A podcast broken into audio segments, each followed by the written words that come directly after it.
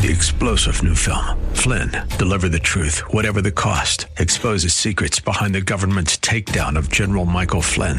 Flynn knew what the intel world had been up to. He ordered the first audit of the use of contractors. This set off alarm bells. He told the truth. He was the most dangerous person for Donald Trump to hire. They had to get rid of Flynn. Flynn, deliver the truth, whatever the cost. Available now. Watch it today. Go to salemnow.com. Salemnow.com.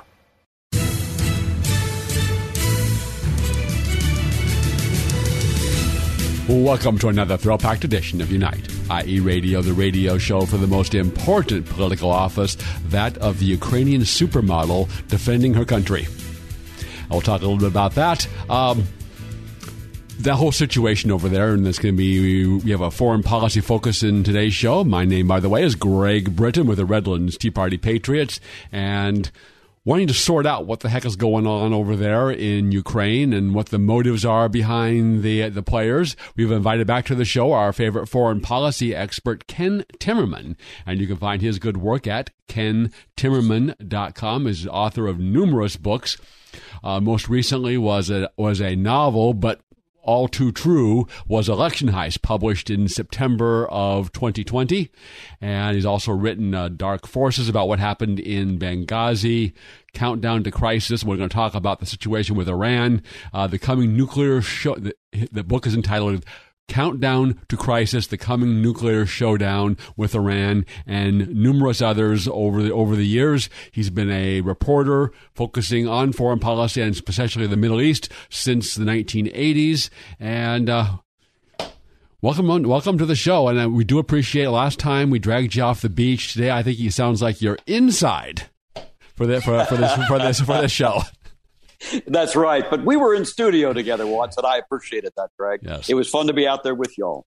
It was. It was. You, you gave a great speech and presentation to the uh, Redlands Tea Party Patriots back in September. So I'm watching That's the right. situation in, in Ukraine, and it doesn't. You know, you, you had an article, I think, on front page that you know we haven't seen the mass air attacks like U.S. did when invaded Iraq or in the in the uh, Kuwait Gulf War in the 1990s.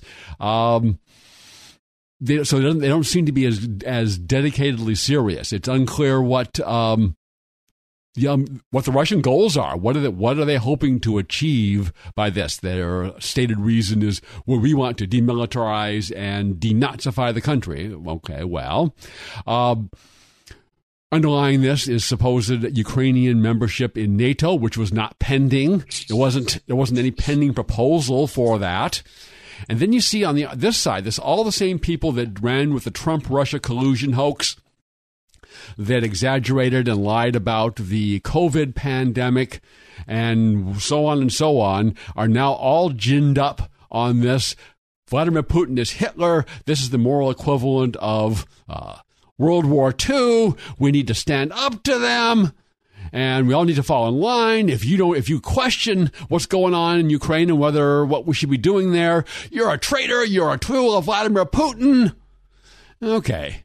Um, I saw a meme that had a picture of the G7 leaders, Biden and et al., with the leader of the EU, and the the the, words on the meme were were is I'm not for Putin. I'm just against all of these guys. And that pretty well summarizes what I th- think about the situation. Uh, so, what? Pick up any one of those questions and themes. What's going on? Um, who's trying to accomplish what in this situation? Well, Greg, there's a lot to talk about and a lot of unknowns. Uh, we are smack in the middle of the fog of war. Uh, as you mentioned, uh, I had uh, remarked with a certain amount of astonishment the lack of a Russian shock and awe campaign, uh, such as we have twice done, uh, demonstrated in Iraq, also in Afghanistan after 9 11. It didn't happen. Uh, instead, there have been some sorties by Russian aircraft. You don't see an awful lot of them. Uh, I've been quite surprised not to see more video of Russian aircraft over Ukraine airspace. Uh, everybody's got a cell phone over there, and the internet isn't blocked, as far as I can see. Uh, the the other thing you haven't seen is the Ukrainian Air Force, and it suggests to me that maybe the Russians did actually take out the airfields. Now, I don't know that for a fact, but it sounds like the Russians took out the airfields. Uh, bombed them uh, with uh, runway busting bombs. Uh, very easy to do. You crater them. Okay, they can resurface the airfield in a couple days, but then the Russians can just bomb it again. So it, this is proceeding not like a major, massive, direct invasion such as the U.S. carried out. It's almost a bit piecemeal, and that's quite troubling and, and disturbing. You wonder if Putin really does have a strategy. Uh, you wonder if his military is acting on their own. I mean, they are shelling civilian buildings. It's pretty clear. I mean, that footage is absolutely crystal clear. Uh, those are war crimes. So Putin has not been behaving very well in this invasion. And if his goal had been, as he says, to replace the Zelensky government with a stooge like Yanukovych or somebody else, he's not doing a very good job. It's also unclear what the state of the war. How much of Ukraine has Russia occupied? What's you know, they? The gist of it was maybe it's not going so well for the Russians, but they're like a week into it at this point. So that they haven't won is not necessarily well they're going to lose, but it, it's hard to find good news about okay here's where they are here's how much they've occupied yeah the uh, interesting you, you, you remind me of um, uh, of the second Gulf War in 2003. I was in France. We had just purchased a house in the south of France, and I was beginning to wonder if it was a huge mistake because of the extraordinary anti-American tenor of the French government under Chirac and the French media. And there was one one correspondent for Le Monde, their uh, New York Times, if you wish, of, of France, which I have written for in the past. And, and he was in southern Iraq, Iraq. The U.S. invasion was in its second week and had stalled. They had stalled, and they weren't getting, you know, the, the heroic resistance in Basra had stalled the invasion. And then he said the Americans are cowboys. They're even shooting cows. Now, obviously, none of that was true. Uh, and that's what happens in the fog of war. And you don't clear the fog of war while the shooting is still going on, at least not not easily. Okay, so what what precipitated this? What did did Putin just sense weakness and I can get I can grab some territory? Um, was was NATO expansion into Kuwait and uh, into Kuwait into Ukraine a realistic possibility? Something he was really had to worry about? Um, our my one of my friends, Agnes, was on the show last week. Agnes Gibboney, who's from U- uh, Hungary, and she was worried they're going to keep rolling through Ukraine and into Hungary and Poland. I'm not sure that's correct. It's just how do we get into this? well, I, am going to take a, a, a, bit of a contrarian view and uh, not uh, uh, sound the uh, uh laud, not laud the actions of President uh, President inept Joe Biden.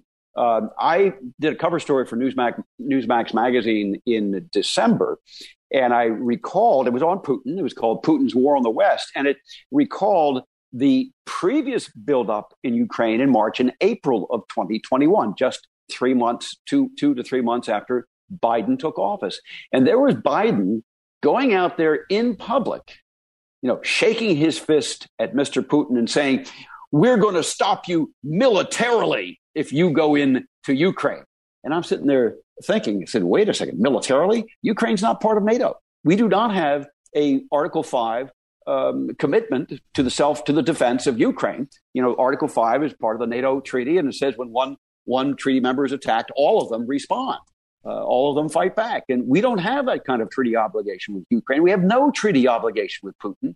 Uh, the only obligations that I'm aware of are perhaps the contractual obligations of Hunter Biden to uh, Ukrainian oligarchs. And that um, uh, you know Hillary Clinton has to Ukrainian uh, companies that uh, took the DNC server in 2016 and unilaterally declared, without the FBI ever being able to examine it, that Russia had hacked the DNC server. When there's an awful lot of uh, evidence that Seth Rich a disgruntled Bernie Sanders uh, volunteer at the DNC might have just squirreled those records out in a USB drive and was murdered on the streets of Washington, D.C. because of it. So there is a, uh, I think there's a certain amount of American provocation and provocation by this administration. I think a lot of it is stupid. Uh, and, you know, it is just, it is ill advised. It is stupid. You don't make a threat like Russia will face military consequences. We will stop them militarily if you don't mean it. And for you to mean it, you've got to have about 150,000 troops there on the ground to um, uh, to to enforce that type of statement. We haven't had 150,000 troops on the ground in Europe since 2003. and we pulled them out and sent them to Iraq and Kuwait, and after that war, sent them home. Yeah, it's almost you see they're going to send 7,000 troops to Poland or something like that, and that's just in the scheme of things, and then versus the uh, number of troops and tanks, et cetera, that the Russians have, that's uh, that's that's insignificant. Uh, it is. What, what it is is a tripwire.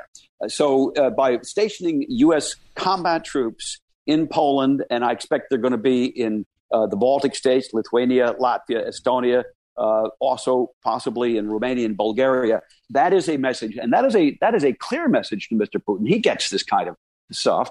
Uh, that if you attack those countries, in other words, if you go beyond Ukraine, you will be in a direct shooting war with the United States of America. And we had just this week the Russian foreign minister acknowledging that that type of shooting war would be nuclear. Uh, pretty chilling when you think of it. Yeah, I, I, there was a report that the Russians had placed their nuclear forces on high alert, which I don't know that was just that's just hey back off guys don't don't push us too far or that I would actually would seriously contemplate using nuclear weapons over Ukraine. Well, the, the thing is, Greg, that the uh, Russian um, central staff changed the military doctrine of the Russian Federation a couple of years ago to allow for first use of nuclear weapons.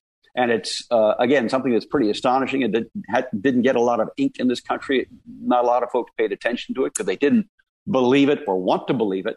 But it was accompanied by uh, the development of what you could call micro nuclear weapons, very, very small nuclear weapons, a kiloton, a half a kiloton, which are clearly battlefield weapons, tactical weapons, could be used, uh, fired from howitzers on, on the ground, certainly dropped from aircraft, but, uh, you know, fired from tanks as well to clear up areas of intense resistance or ultimately, perhaps in the case of Kiev, to convince the Ukrainian government to stop fighting. So what is what's what does Ukraine want out of this? Why? I mean, they could they could have said, "Hey, we're not going to. We don't want to be a member of NATO. We just we want good relations with all of our neighbors, and, of course, including Russia. We have historic ties to them, cultural ties to them, and it seems to me U- U- Ukraine could have probably avoided this war too.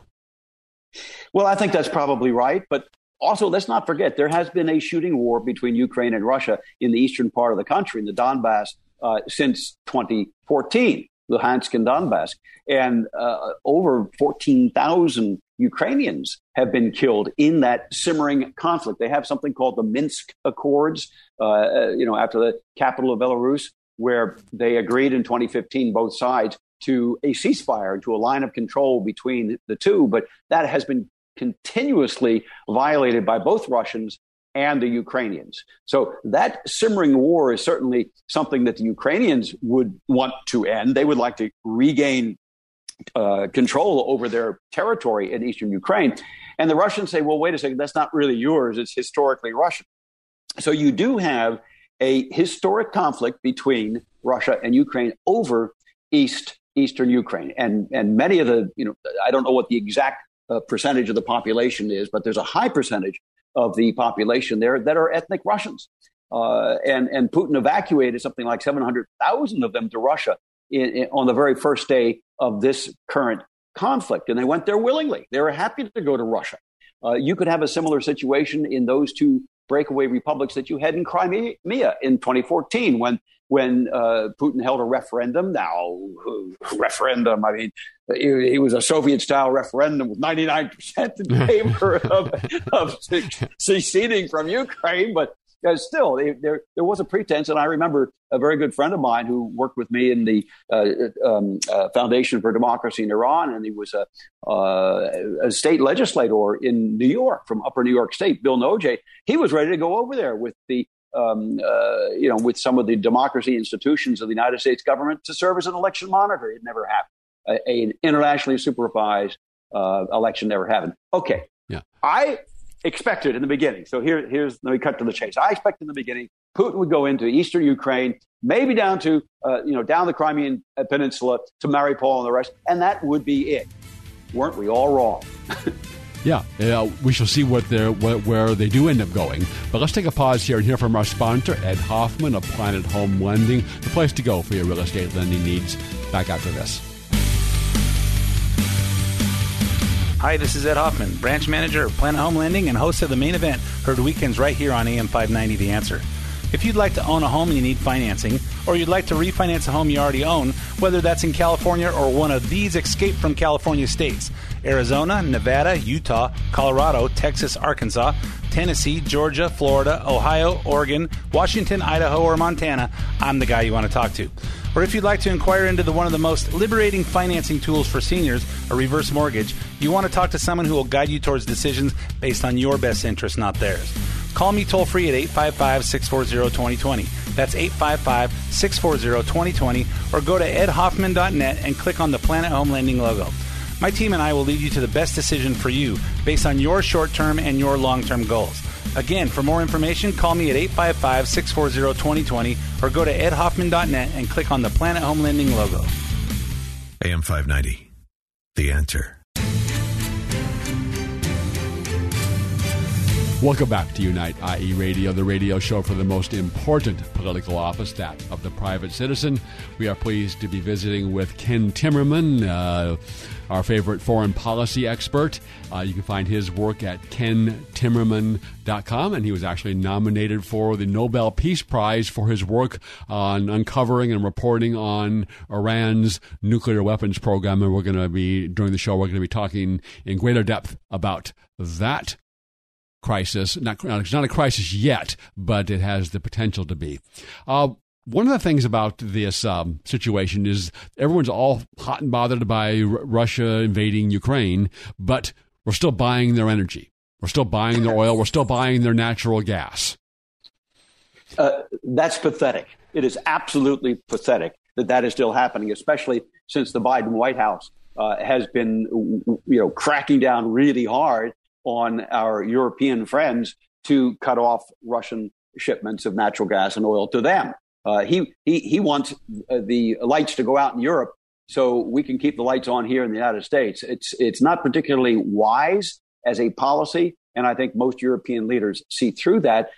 That's one reason why the Germans in particular were hesitant for so long to jump on this war bandwagon. And they only did over this past weekend uh, had is kind of curious, Greg. It happened when Biden went home to Delaware and uh, basically went AWOL. And then the Germans got together and said, Oh, this is really bad. We've got to come out with serious sanctions. And on Monday morning, you had this package of sanctions, unbelievably tough package of sanctions from the Germans and the Europeans that uh, essentially uh, shut Russia out of the in- international financial markets and will impact Russian sales of oil. I know we still are, and energy is energy. You need the stuff, and it was it was hard even with Iraq under Saddam Hussein to keep the oil embargo in place, or with Iran, and not prevent them from being able to find circuitous ways of nevertheless selling their oil, because oil is oil, and it's a it's a uh, it is a fungible product. Uh, that's right, and the oil markets function as a market. Uh, so, uh, in one sense, that's beneficial if if Russian oil disappears from the market and you have other sources that can ramp up, then you can alleviate the pressure on rising gas prices at the pump and rising prices of heating oil and of natural gas. But that's not what's happening in the United States. Since Joe Biden has taken office, we have reduced our pr- production in the United States from 12 million barrels a day to 10 million. We've reduced by 2 million barrels a day. That's almost as much as the total amount of Russian oil that up until Thursday had was estimated to have been taken off of the market by uh, companies and traders who voluntarily uh, refused to buy Russian oil. So we have that spare capacity, but Biden and the green energy zealots who control him don't want us to use it. They want to shut down our fossil fuel production. The Keystone XL pipeline, which is another 800,000 barrels a day from Canada, by the way, more than what we were importing from Russia a couple of days ago. They shut that down. And the latest word is that the company is actually uh, uh, uh uncovering it, is, is, taking out of the ground some of the pipe because they know it's never going to happen again. Uh, this is this is foolish. It's foolhardy, and it is a policy on the part of the Biden White House. He he ordered the shutdown of Keystone on the second day of his presidency. Amazing, and he's gone on since then to ban new drilling in Alaska, to ban new drilling on uh, federal lands, uh, and also to shut off. This is less known to most people, including I'm sure most of our listeners, to shut down a prospective pipeline that would have sent Israeli natural gas from the Leviathan and Tamar oil fields to uh, uh, through Cyprus to Greece and to Western Europe. And he shut that one down too uh, in the beginning of January. So we have a, a, a suicidal energy policy that has clearly emboldened Putin.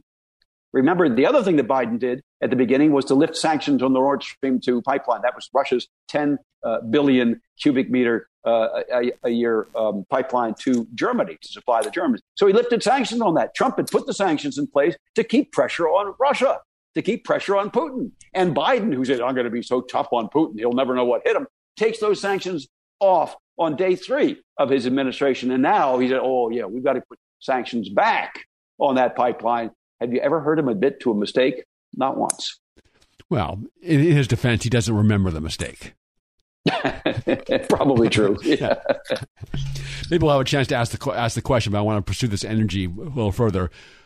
Who's really running the Biden White House? And I I don't think it's Joe Biden, but on the energy, it's also and not well it's not well known, but it has been reported that the Russians have been backing and giving getting money to various Western, uh, both in Europe and in America, environmental groups to restrict energy development in our countries to make the market stronger and increase the price for Russian natural gas and oil.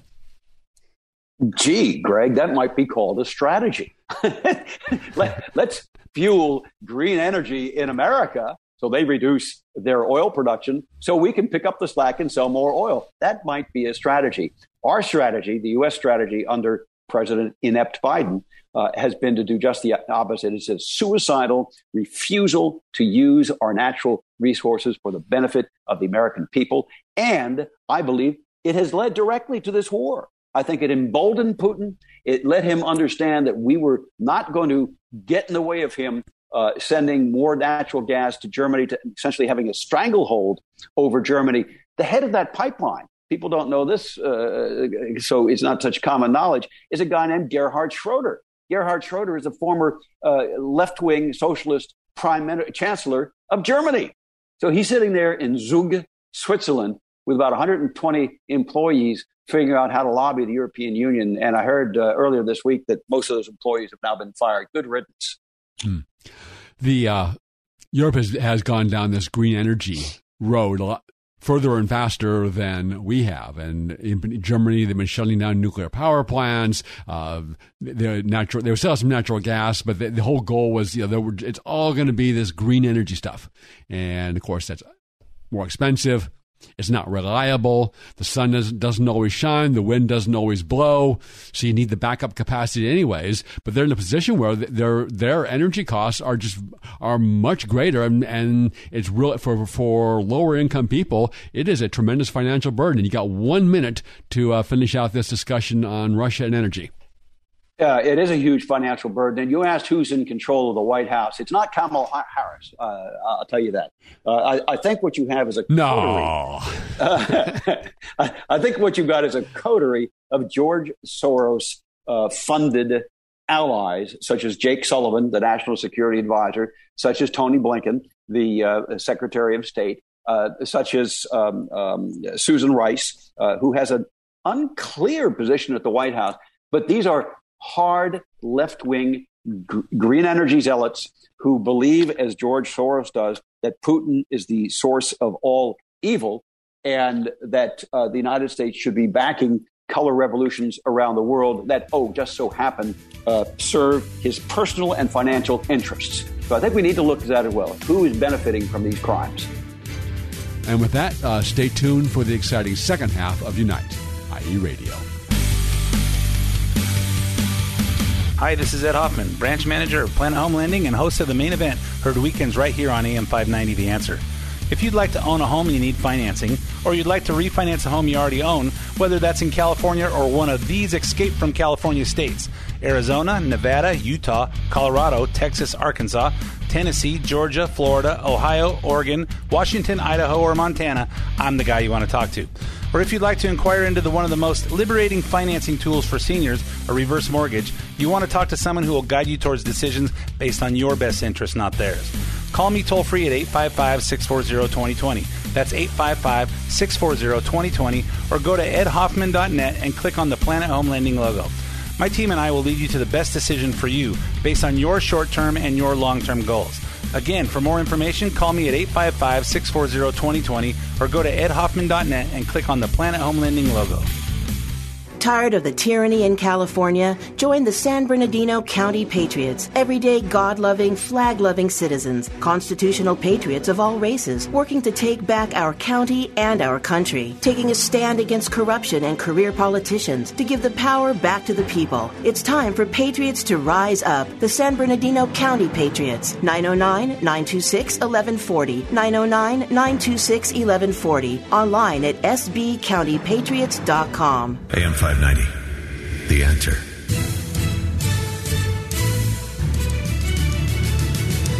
Welcome back to Unite IE Radio, the radio show for the most important political office, that of the private citizen, and the second most important, the radio talk show host.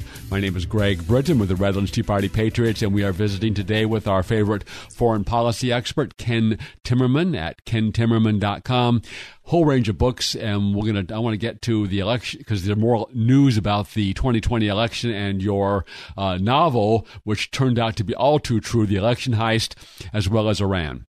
So before we leave Ukraine and the uh, murky situation there, because somebody said I don't remember who it was that. It, truth is the first casualty in war, and uh, certainly so in, in, in in this war. But how do you, a month from now, or when this war comes to an end, and all wars come to an end, what do you see happening? Well, it was Churchill who coined that phrase most recently, I believe, during World War II uh, in his phenomenal memoirs. Uh, look, the one thing that is absolutely certain a lot more Ukrainians are going to die. Uh, a lot more uh, cities are going to be laid waste by the Russian forces. Uh, they've shown no um, concern whatsoever, no regard whatsoever for the civilian populations of Ukraine. That is for sure. Uh, as we witness, and as the world witnesses more of this devastation, how will they respond? And that I think is one of the big uncertainties. Will will the West respond with collective outrage and do something uh, really severe to Russia? Uh, you know, further than just these financial sanctions? I don't. I don't know. I'm not sure. What I don't think is going to happen, because it's a very unwise idea, is for the U.S. to impose a no-fly zone. Zelensky has been asking for that. Uh, he's been asking Macron, the president of France, who I call Little Cookie, uh, for a no-fly zone. Uh, but as uh, Lloyd Austin, the defense secretary here in this country, said, you know, that means U.S. pilots shooting down Russian airplanes. It's called war. And uh, do we want to be in a direct shooting war with Russia? I don't think so. I really don't think so.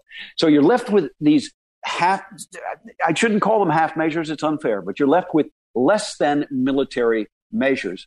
And you're also left perhaps with helping the people in St. Petersburg and in Moscow who have been brave enough to protest on the streets uh, against Putin. Now, I don't know how long they're going to last. Uh, I am not uh, sure either how long the Ukrainian resistance is going to last. There has been a, a development just over the past 24 hours where the FSB, the Russian KGB or the successor to the KGB, has announced quite publicly that they're going to round up people in Ukraine who oppose Russian dominance and execute them. And it's awfully reminiscent of what the Nazis did in occupied France where uh, w- when the resistance fighters would attack uh, a Nazi military column or, or kill an officer, they would respond by going into the village where that happened, lining up all the men, and then picking out every tenth man and taking him around the back and shooting them quite publicly, quite publicly. So you can see this kind of collective reprisal happening in Ukraine by the Russians. And if it does, all bets are off because now you're talking about war crimes so blatant and so flagrant that uh, it will be impossible for the West not to respond. You're probably right. Now that they they've got Putin's enemy number one, but of course we'll, we'll look the other way when uh, the, what's happening in China, where they're executing Christians and Falun Gong and Muslims and selling their organs. But we seem to be able, we, we seem to be able to overlook that or yes. when there was a, there was a it barely made a ripple in in our media, but there was a there was a long war in Congo that killed two or three million people, and yeah, say, say it, it, that one barely made a ripple. But where this one is now the focus, and for whatever reasons, they've just, our ruling elite has decided to make Putin enemy number one, the reincarnation of Hitler, and of course, everyone who disagrees is Hitler. Um, yeah, that you're right. I think that they, if that was happening, then that would that would be that would just be a huge huge deal. Could, well, you're right, and I think I think what's happened is that the financial elites in this country are no longer profiting from Russia. They're profiting from countries like Ukraine, and, and of course, enormously, enormously from communist China. Do you? I was. Uh, what, you watched a lot of stories about what's happening in the military, and one that stuck out to struck, stuck out to me was an article about the d- declining of readiness of the Air Force, and they're not able to meet their readiness goals, and they decided to take a more quote holistic unquote view of readiness. But then the article contained a quote from the first from the chief master sergeant of the Air Force. He's a, he's, he's a black man. And he says, You don't know the anxiety, the despair, the heartache, the fear, the rage, the disappointment that comes with living in this country every single day. Huh? Huh? That's what that's what I said. I, I had to re, I had to reread that. Uh-huh. That's that's uh-huh. that's. I mean, maybe it's not all that blatant, but that's the kind of attitude that's that's being that's what's getting promoted in the military today. Wow, uh, that's pretty disheartening. It really is could I've read two articles by retired colonels that said we couldn't beat the Russians in a in a conventional war. And now the Russian performance in the, in this war thus far also seems to be less than overwhelming. How do you think that would play? Let's let's suppose no fly. Let's suppose we really were going to try to fight them over in Ukraine. How do you think that would play out? Well, we would have to uh, airlift um, heavy divisions uh, into Western Europe and then advance them into Poland. The Russians would have lots of warning that that was happening. Now, would they be able to prevent it? I'm not certain, but they would have lots of warning and they could be prepared. But you do point out something very important is that the reports we're getting on the ground, and again, it's in the fog of war, so nobody is 100% certain how accurate these reports are. Uh, but uh, you, you, are hearing reports of Russian soldiers deserting Russian soldiers soldiers uh, uh, shooting holes in the gas tanks of their armored vehicles, so the gas will run out and they'll stall. Uh, you hear that uh, stories of that uh, forty mile long convoy that's been stalled outside of Kiev for five days. Since when does a military convoy get stalled for five days? I mean, that's just unheard of. We never got stalled in the Iraqi desert. but then again, the U.S. does logistics. You know, the U.S. Army, big army, does logistics apparently the Russia's Russia's big army doesn't do logistics. Yeah, that's uh, was someone again? Some I don't remember the name of these quotes. Is that um, amateurs talk strategy, professionals talk logistics. there you go. That's right. And and so they they they have encountered a logistics nightmare, uh, which would not happen should we um, decide to take that step, which I think at this point would be foolhardy to move the first cavalry division or the you know the first infantry division or the third infantry division uh, into uh, Europe to confront Russia directly. Let's change our focus, and there's other there's other parts of the world, and, and I particularly want to talk about Iran because that is uh, they are driving for a nuclear weapon, and they've been stalled out by by sabotage, by Israeli. They won't admit it, of course. Uh, assassination of their of of their nuclear scientists. Um, They've, there was a uh, virus in, put into their computer system in their nuclear facilities that took them that delayed them. But they're relentless and they're driving for it. And Biden seems to be again, he's not making the decisions, but whoever is, is determined to reinstate Obama's nukes for Iran agreement and that will let them have nuclear weapons. And Israel may not, even under the even under the Labor government, may not be willing to let that happen. How how do you see that playing out? Well, uh, I think Biden is wedded to the Iran nuclear deal, and he's been wedded to the Iranian regime for decades. I can remember going to a fundraiser by a pro-Iranian lobbying group in Washington D.C. in 2002, 20 years ago. Keynote speaker Joe Biden. One two years after that, 2004, keynote speaker John Kerry. So these guys have been wedded to the Iranian regime for some time. They seem to believe that uh, Iran has a uh, more active and uh, uh, valid democracy than we do in the United States. You hear all this talk about democracy. You never hear them challenging the lack of democracy in a country like Iran, which also claims to be a democracy. Uh, so I think that Biden will press for the nuclear deal. And here, Greg, is the ultimate irony. I hope you're sitting down because you know who is leading the negotiations today with the Iranians to seal this new nuclear deal? It's the Russian envoy. It's the Russians who are who are walking together arm in arm with the Iranians to get to, to wring new concessions from the United States that Biden, uh, Tony Blinken, and Jake Sullivan, uh, all of them, uh, I should say, each one of them more inept than the other, that all of them will agree to. And that's also that's also been a mystery is for years China and Russia have basically screened for the Iranian nuclear weapons program and while we in Israel are probably number 1 and number 2 on their nuclear hit list China and Russia uh, who both have have, have had dealing with Muslim insurgencies or have can't be very far down the list. So I'm why would why does why does Russia and China or why are they willing to see Iran get nuclear weapons? Uh, it's, it's very simple, and it's, um, uh, it's been this way for 30, 40 years during the Iran Iraq War. Uh, the Russians and the Chinese as well have made very, very clear to the Iranian leadership that if they dare, if they dare to support Muslim minorities in Russia or China, they will cease to re- exist as a regime. And the Russians have more credibility. The Chinese have more credibility when they make that kind of threat than we do. That's for sure. I saw this firsthand uh, back in the mid 80s when I was uh, over in Europe and the Middle East uh, and talking to arms dealers in Iraq. And I did a book on arms sales to Iran and Iraq. And it, it, that was in the middle of the Afghan war. Remember, the U.S. and the Saudis were backing the Mujahideen uh, later, they became Al Qaeda, and more recently, they became ISIS. But we were backing the Islamic extremists against Russia, and we won. Well, Iran sits on a border, has a long border with Afghanistan, and guess what? They never, ever, ever supported the Afghan Mujahideen. In fact, they cracked down on them in refugee camps inside Iran. Why?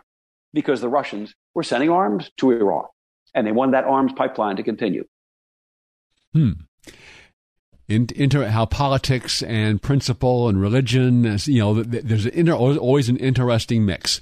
Uh, while we're on the subject of Iran, people, you know, well, what happens? So what? They Pakistan has some nu- has nuclear weapons. India, which is not really a threat to us. North Korea has nuclear weapons. Soviet Union, or now Russia had nuclear weapons. Does does now. China does. Okay, so you know, kind of all right. Well, so what? So so if Iran has some nuclear weapons, why is that such a big deal? well, it's a big deal because they are blatantly and and admittedly uh, a terrorist state. Uh, they claim to use terrorism as an arm of their foreign policy. They say this openly. And they claim that it's because we are weak. We Muslim countries are weak. So therefore, we have to be able to use whatever means at our disposal to, to uh, attack the great Satan, which is us here in this country, and the little Satan, which is in Israel. So I think the Iranians are uh, clearly trying to seize control of the Persian Gulf. It has been the goal of this Islamist regime since the get go in 1979. They've been stymied for many, many years, but now they have uh, a lot more opportunity to do so than they did in the past. Since 2019, Greg, the Russian Chinese, and Iranian navies have been holding joint naval exercises right at the mouth of the Persian Gulf and the Sea of Oman. The last one was just about three weeks ago, four weeks ago. So, you know, they are actively cooperating, collaborating together. I have a piece in the April issue of Newsmax magazine about this Iran, China, Russia axis. And it's clear also that both Russia and China want a nuclear armed Iran because it will increase the price on the United States for dominance in that part of the world. Russia doesn't want us to dominate the Persian Gulf either. So they, and neither do the Chinese. The Chinese have been building naval facilities in Pakistan. They just recently signed a 25 year, $400 billion agreement with the Iranian regime to build military bases and invest in the oil and gas industry and other stuff. So they are all looking forward to pushing the U.S. out of that region entirely, and nuclear weapons give Iran the means to do it. Let's take a pause here and hear from our sponsor for this half of Unite IE Radio, the uh, San Bernardino County Patriots, a great new group in our area. Back after this. Tired of the tyranny in Southern California? Join the San Bernardino County Patriots, everyday God loving, flag loving citizens, constitutional patriots of all races, working to take back our county and our country, taking a stand against corruption and career politicians to give the power back to the people. It's time for patriots to rise up. The San Bernardino County Patriots, 909 926 1140, 909 926 1140, online at sbcountypatriots.com. AM 590. The answer. Welcome back to Unite IE Radio, the radio show for the most important political office, that of the private citizen. We are pleased to be visiting with Ken Timmerman, our favorite foreign policy expert.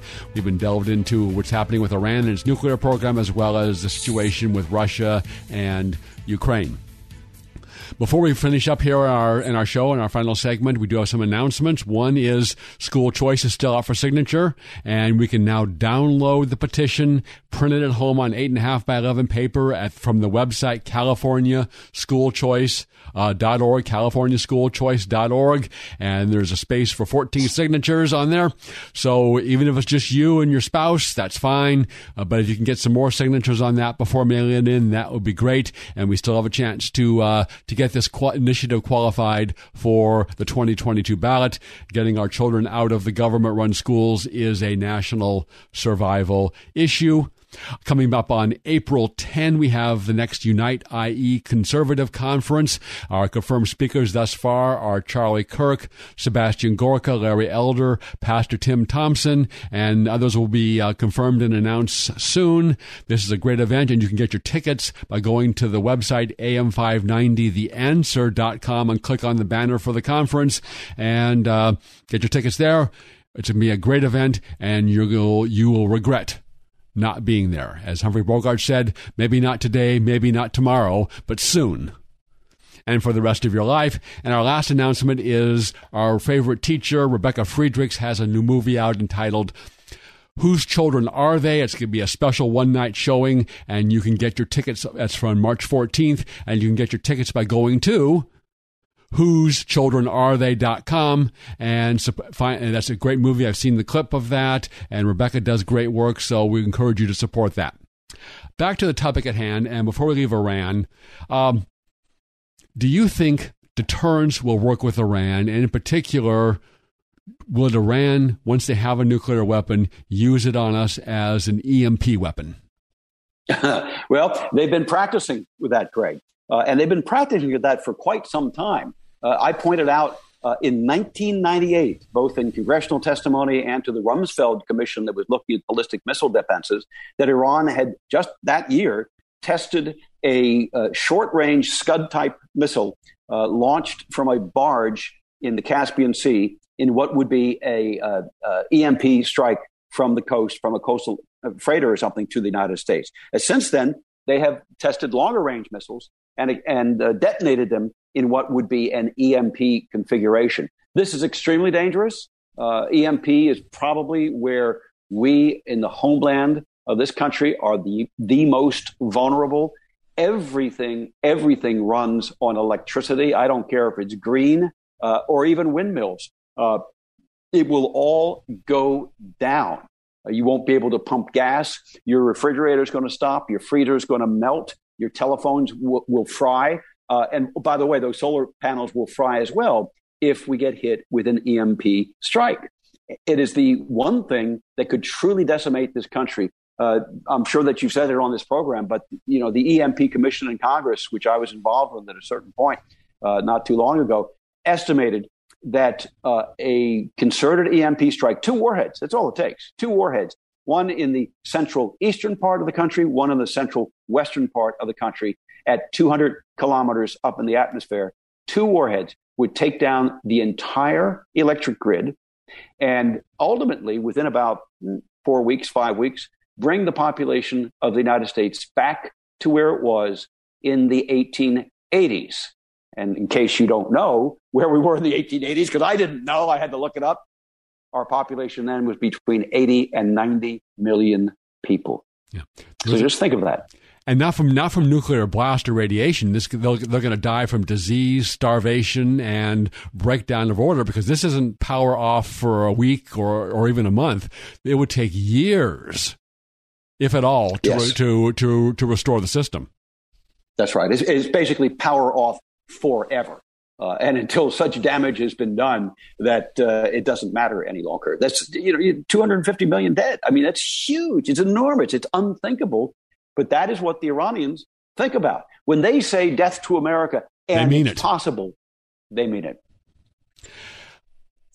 You wrote your, your book, Election Heist, which was a novel, but it was turned out to be all too true. And we see almost every week, or if not more frequently, more evidence coming out. The uh, retired Supreme Court justice in Wisconsin just issued his report finding widespread fraud in the state and recommending uh, that the state decertify its electoral votes. Now, whether that can legally happen or not is another question, but it's just one more confirmation that uh, your book, while fiction, was entirely true, was entirely too too accurate.